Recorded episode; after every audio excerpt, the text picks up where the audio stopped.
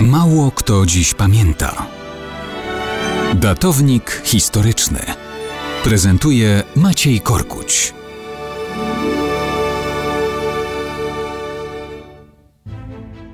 Mało kto dziś pamięta, że 15 października 1945 roku trzykrotny premier Francji Pierre Laval został wyrwany ze szponów śmierci. Tylko po to, aby zostać oddanym w te same szpony. Był synem oberżysty. Do Paryża został wysłany na nauki dzięki wsparciu burmistrza rodzinnego Châteldon. Został prawnikiem i działaczem socjalistycznym. To była jego droga do kariery. Został posłem do parlamentu, ministrem pracy. W latach dwudziestych został merem miasteczka Aubervilliers i senatorem. Był też kilkakrotnie ministrem innych resortów, a w latach 30. XX wieku dwukrotnie premierem jako niezależny działacz lewicowy.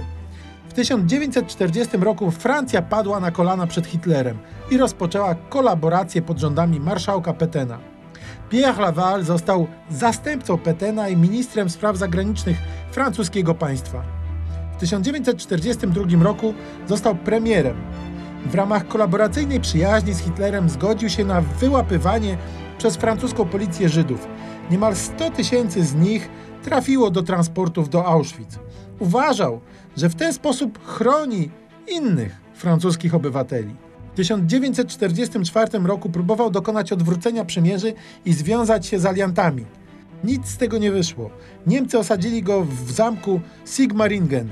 W następnym roku wpadł w ręce aliantów. Tym czasie Francją rządził już generał de Gaulle, który uważał Lavala za zdrajcę.